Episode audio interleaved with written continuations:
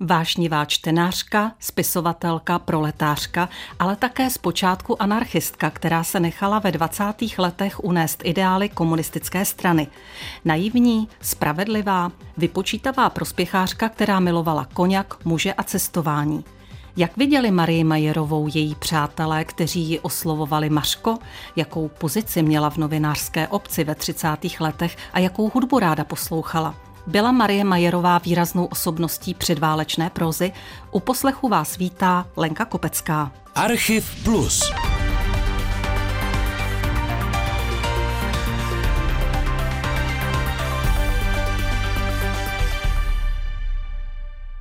Marie Majerová v roce 1907 napsala a vydala Panenství, jednu z jejich nejvýznamnějších knih, která byla ve 30.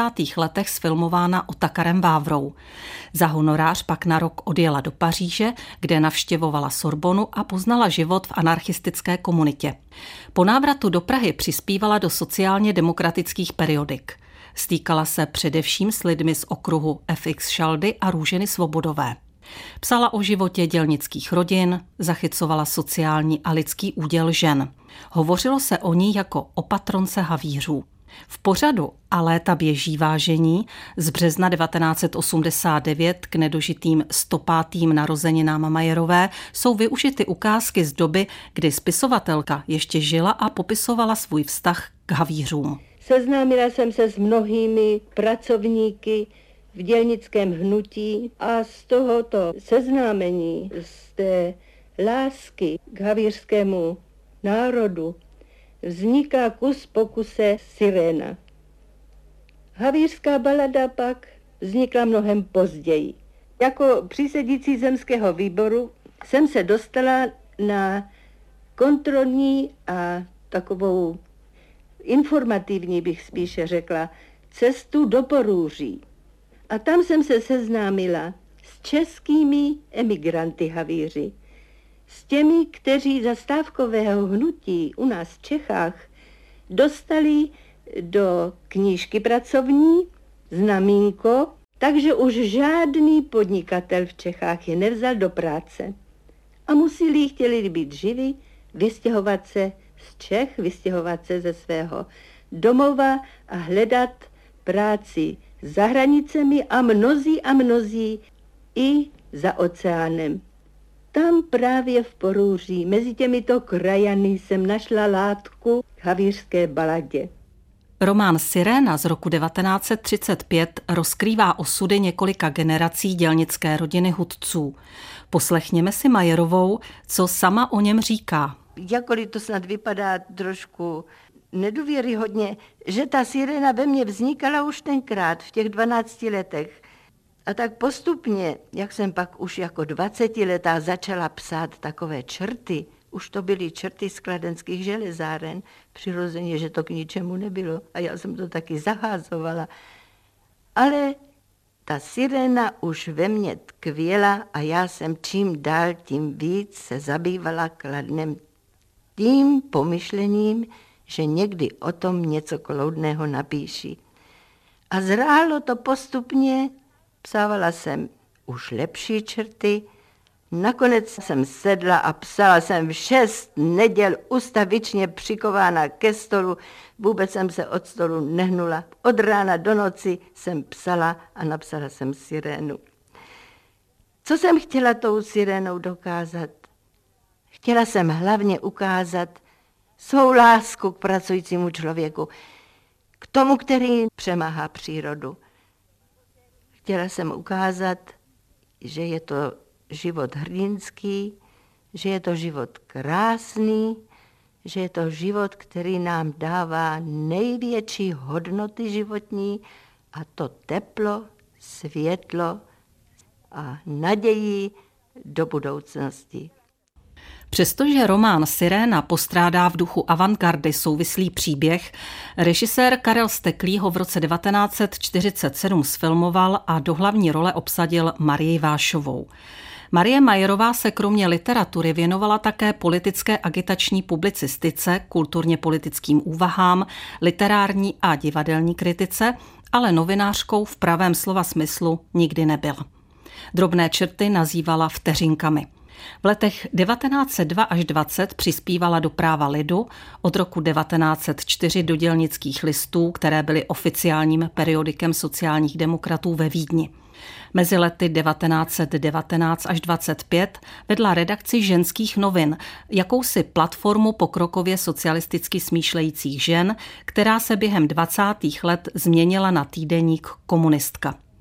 Literární činnost Marie Majerové zhodnotil v rozhlasovém pořadu A léta běží vážení z jara roku 1989 Josef Rybák, komunistický publicista, básník i prozaik, který se za normalizace v roce 1972 angažoval při zakládání nového svazu českých spisovatelů, jehož byl později také předsedou. Různé generace literární byly postupně do ní zamilovány až po mojí generaci. V těch letech měla tak kolem 45 let, ale ona byla tak krásná a půvabná od svého mládí až do staršího věku, že jsme se skutečně od toho Olbrachta, Gellnera a té generace jejich současníků až po naší tu poválečnou generaci jsme všichni se do ní zamilovali.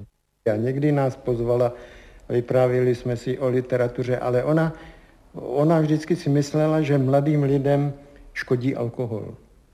Takže ona nás hostila ohromně, ale pokud šlo o vodku a o víno, tak to bylo skoupá. Josef Rybák hovořil o Marii Majerové se zaujetím. Obdivoval ji jako ženu, tak jako ostatní mužští přátelé. Patřil k meziválečné generaci komunistických novinářů. Na objednávku bral od Majerové povídky do Rudého práva. Jejich ideovou orientaci formovaly zážitky z proletářského dětství. Objednali jsme si u ní povídku, která se jmenovala Rudý prapor. Krásná povídka, rozsahem dost veliká. A když jsme to vytiskli na tom velkém formátu Rudého práva, tak nám zbývala jedna řádka. Na řádku, když se to zalomí do toho obrazce, tak ta řádka tam přebývala. Tak jak jsme to často dělávali, když někteří spisovatelé nám něco poslali, tak tam se dalo škrtat. Až to někdy zbylo málo. Ale tak já jsem nad tím seděl víc jak hodinu. Tu povídku jsem přečet aspoň 6krát nebo 7krát a hledal jsem, kde by, aby to nebylo znát, kde by se dalo něco vyškrtnout, aby ta řádka prostě se do toho vešla. Já jsem nenašel nic, ta povídka byla tak napsaná, že se tam nedala škrtnout řádka a nedalo se škrtnout slovo. No tak nakonec jsme přišli na to, že se nedá nic dělat a my jsme měli velký titulek, tak ten titulek jsme trošku zkrátili a tam se nám to vešlo. Jednak jsem se na ní zlobil kvůli té řádce a jednak jsem ji obdivoval a říkal jsem, takhle spisovatel má psát. Slyšeli jsme Josefa Rybáka. K dalším nejbližším přátelům a obdivovatelům Marie Majerové patřil i spisovatel Jan Pilař. K pořadům před rokem 1989 je nutné dodat, že byly točeny bez kritického hodnocení, byly názorově tendenční a nevyvážené. Vystihovaly tak dobu totality, cenzury a loajálnosti k režimu. Ale i po těch letech od smrti Majerové se muži, kolegové, přátelé vyjadřovali k její ženskosti z projevy náklonnosti. Já ji vždycky budu vidět jako velmi aktivní, která se zajímala o život, o přátelé, o literaturu a byla pořád v takovém vařícím kotli, vroucím kotli uprostřed nejbouřlivějšího dění. Setkával jsem se s ní pravidelně v ediční radě Československého spisovatele. Měl jsem přirozeně zájem na tom, aby mezi významnými spisovateli seděla i ona, protože měla tak ráda knihy jako málo kdo jiný. Byla dokonce odbornicí na dětskou literaturu, o které před válkou psala. O níž také na jednom sjezdu poválečném měla vypracovaný referát. Byla velmi dobrá členka ediční rady. Dovedla se postavit a dostat do šarvátek i s takovým, bych řekl, obávaným soupeřem, jako byl Vítězslav Nezval. Ačkoliv se měli velmi rádi, tak přesto mnohokrát to mezi nimi ostře zajiskřilo. Když Marie Majerová se postavila na stranu, bych řekl, přísné ideovosti na nové socialistické umění. Posloucháte Archiv Plus s ukázkami, které nám přibližují osobnost Marie Majerové pohledem jejich přátel. Charakteristickým rysem literatury první republiky byla výrazná pluralita uměleckých směrů a skupin. Ve 20. letech se objevují vedle poetismu, proletářské poezie, katolické literatury, devětsilu, rovněž díla psychologické prózy a socialistického realismu, který zastupovala právě Marie Majerová. V letech 1929 až 1936 byla vedoucí redaktorkou týdeníku Čin. To bylo v době, kdy se do vedení KSČ dostává Klement Gottwald. Majerová v roce 1929 společně s ostatními podepsala tzv. Manifest sedmi a poté byla z komunistické strany vyloučena. Mezi spisovateli byli například Jaroslav Seifert, Ivan Olbracht, Josef Hora či Vladislav Vančura. Majerová se omluvila a byla přijata zpátky do strany. Josef Strnadel, spisovatel, překladatel z němčiny, ruštiny a polštiny, ve 30. letech posílal příspěvky Marie Majerové do dětské hlídky Národního osvobození. Do posledních ročníků Činu psal pod různými krycími jmény i Julius Fučík. V roce 1934 otiskla mi Marie Majerová v Činu sociografický článek Bída pod Beskydami. A tím začala moje spolupráce s Činem, která trvala až do jeho zastavení. Docházel jsem do redakce na Karlovo náměstí číslo 27. Marie Majerová mě dávala recenzovat knihy a posílala mě na literární a jiné večery, abych o nich v Činu referoval. Velkým povzbuzením pro mě bylo, když mě nechávala psát nejenom o méně známých autorech, ale i o Horovi, o Halasovi, Olbrachtovi, Boženě Benešové, o Karlu Novém. Strnadel v roce 1979 zavzpomínal na soukromé návštěvy na Bečvářce v Praze, kde Majerová bydlela a domů si zvala přátelé, ke kterým patřili i Josef Hora s ženou Zdenkou nebo novinář, literární historik a kritik Václav Běhounek. Pokračuje Josef Strnadel. Z té doby mám též od ní fotografii, na které je s Vladimírem Majakovským. To bylo ale ještě dříve, v roce 1927. Také Jiří Taufer má tuto fotografii ve své knížce Vladimír Majakovský v Praze. Marie Majerová ráda jezdila do Sovětského svazu. Od 20. let byla oslněna životem této země, aniž by si uvědomovala, jaká realita se za zdmi Potěmkinovy vesnice skrývala. Udržovala přátelské styky i s dalšími sovětskými spisovateli Alexandrem Fadějevem či Borisem Polevým. Své sympatie k Sovětskému svazu, který poprvé navštívila v roce 1924, promítla do sbírky reportáží Vítězný pochod či do povídek cyklu Cesta blesku. Posloucháte Archiv Plus. Osobnosti a události ve zvukových vzpomínkách. Premiéra v pátek po 8. večer na Plusu. Vybíráme ukázky, které nám připomínají Marii Majerovou. V rozhlasovém archivu krajanského vysílání Československého rozhlasu do Jižní Ameriky se dochovala z 5. září 1938 zdravice Marie Majerové u příležitosti 10. všesokolského sletu, který se konal v již politicky vypjaté době. Milá Aničko, je velká vzdálenost, která nás dělí, ale srdcem a vzpomínkami jsme si blízko. Jistě všichni vy tam v dáli vzpomínáte a v těchto dnech dvojnásob. Chápu, že jsi byla nadšená předváděním filmu s 10. sokolským sletem, jak píšeš. Byly to velkolepé, úchvatné dny při pohledu na velký stadion plný sokolů za přítomnosti pana prezidenta Schotí. Chvíle radostné, šťastné. Což kdybys byla viděla Prahu jásající v těchto dnech, ne, nedá se to žádným slovem ani říct. Byly to nejkrásnější chvíle celého našeho národa. Proto buď klidná. Náš národ je silný a klidný. Máme rádi svoji zemi a v lásce k ní jsme všichni zajedno. A dá Bůh, že si ji uchováme.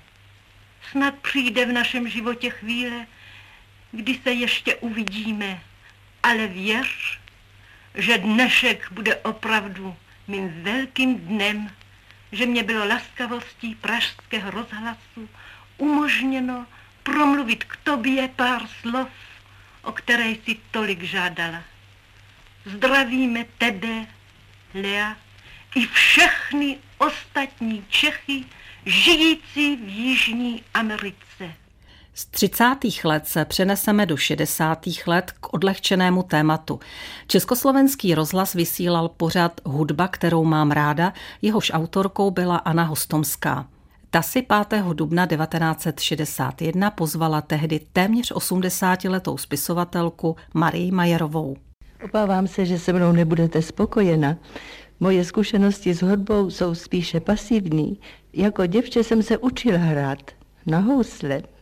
To bylo tradiční u hornických a hutnických dětí na Kladensku, ale dotáhla jsem to zrovna tak na ovčáci, čtveráci a dál to nešlo, už jsme neměli na kantora. Hudba mě ale od dětství provázela jako píseň. Moje maminka byla velká zpěvačka, ráda si zpívala při práci, i když si odpočívala.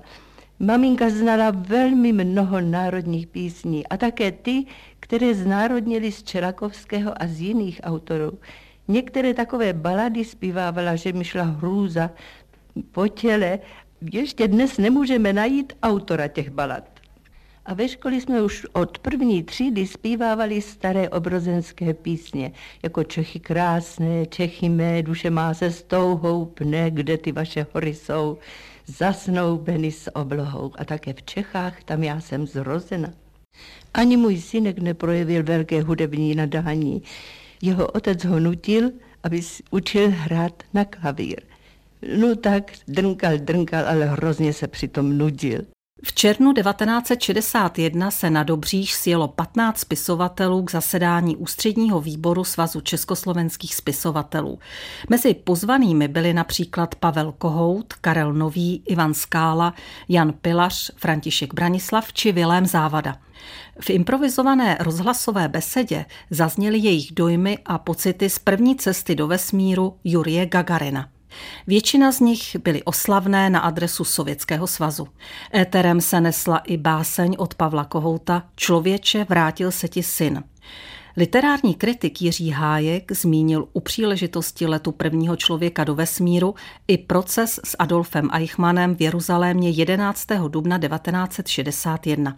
Paradoxně se obou mužům tehdy dostávalo mediální pozornosti. A na závěr hovoří národní umělkyně Marie Majerová.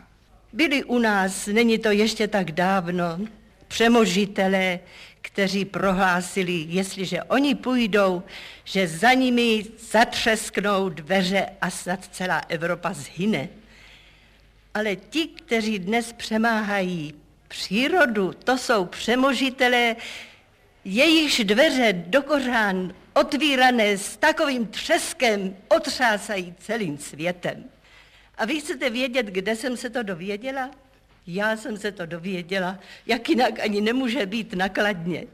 Já jsem vám dostala zrovna ten den pozvání 35 valcířů ze Spojených oceláren, kteří mě poctili tím, že mi nabídli patronát nad svou brigádou socialistické práce, neboť oni zrovna ten den dostali tento titul.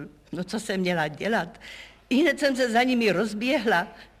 Oslavovali jsme to náležitě, to si můžete myslit, neboť oni bez snu je nenapadlo, že oni dostanou titul brigády socialistické práce v den, kdy Jurij Alexejevič Gagarin vzlétne ke hvězdám a přemůže přírodu v jediné válce, kterou my komunisté můžeme uznat. Majerová se s Gagarinem setkala osobně při udělování cen na Pražském hradě v roce 1961, kde se sešli nejlepší pracovníci a nejvyšší státní vyznamenání z rukou prezidenta Antonína Novotného dostal i sovětský kosmonaut. Je mnoho hostů u soudruha prezidenta dnes na hradě a mezi nimi i také spisovatelka soudružka Marie Majerová. Takto slavné setkání se pomalu chýlí ke konci, že? Tak co byste nám řekla o vašich dojmech? Předmájové setkání na hradě ve španělském sále je vždycky velmi, velmi slavnostní a nikdy na to člověk nemůže zapomenout, i když zrovna v tu chvíli sám nedostává žádný řád. Já jsem ovšem měla tu radost už několikrát, že jsem dostala sama také takové ocenění na hradě, ale takovou slavnost, jakou dnes jsem zažila, skutečně ještě španělský sál neviděl. Jistě mnozí jiní budou vypravovat o tom, jak Jurij Alexejevič dostal to vysoké vyznamenání od našeho soudruha prezidenta. Já jsem potom, když už se všechno skončilo, stála v koutečku a měla jsem to štěstí, že hned hlava průvodu šla tak těsně mimo mě, že se soudruh prezident zastavil a představil mě jako českou spisovatelku našemu slavnému kosmonautovi. Ve 20. a 30. letech Marie Majerová navázala na svou předválečnou aktivitu vypravěčky pohádek a vydala několik pohádkových knižních souborů, například Zlatý pramen, Veselá kniha zvířátek. Patřila k zakladatelkám moderní realistické prózy pro mládež, napsala Bruna a Robinsonku. Chtěla dosáhnout lepšího světa pro děti ze sociálně slabších rodin, přestože vztah ke svému synovi měla problematický. Byla výraznou osobností předválečné prózy, ale po roce 1948 si už nemohla dělat, co chtěla. V 50. letech přistoupila na spolupráci s komunistickým režimem, který ji materiálně zabezpečil. Její dílo po roce 1945 bohužel už nemá úroveň její předválečné i meziválečné tvorby. Využívá model tendenční prózy, poznamenaný poúnorovou kulturní politikou. Po únoru byly vydány reedice jejich literárních prací, ovšem některé pro komunistický režim nevhodné pasáže z 20. a 30.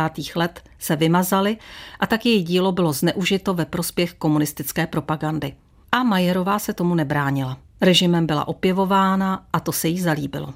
Spisovatelka Františka Pecháčková v rozhlasovém dokumentu z roku 1982 o Marii Majerové říká: Byla šťastnou autorkou, náležela ke generaci žen, které v naší literatuře převažovaly. Tehdy byla Majerová, Tilšová, Marie Pujmanová, Benešová na špičce v literatuře. A později v roce v soutěži 1936 opět dvě ženy a jeden muž. Tehdy to byla Glazarová a já. A současní muži literáti málem žárlili, že ženy převzali jaksi jejich úkol. Archiv Plus byl dnes věnován Marii Majerové. Z režie se loučí David Hertl a zvukový mistr Jitka Procházková. Příjemný poslech u dalších pořadů Českého rozhlasu Plus vám přeje autorka pořadu Lenka Kopecká.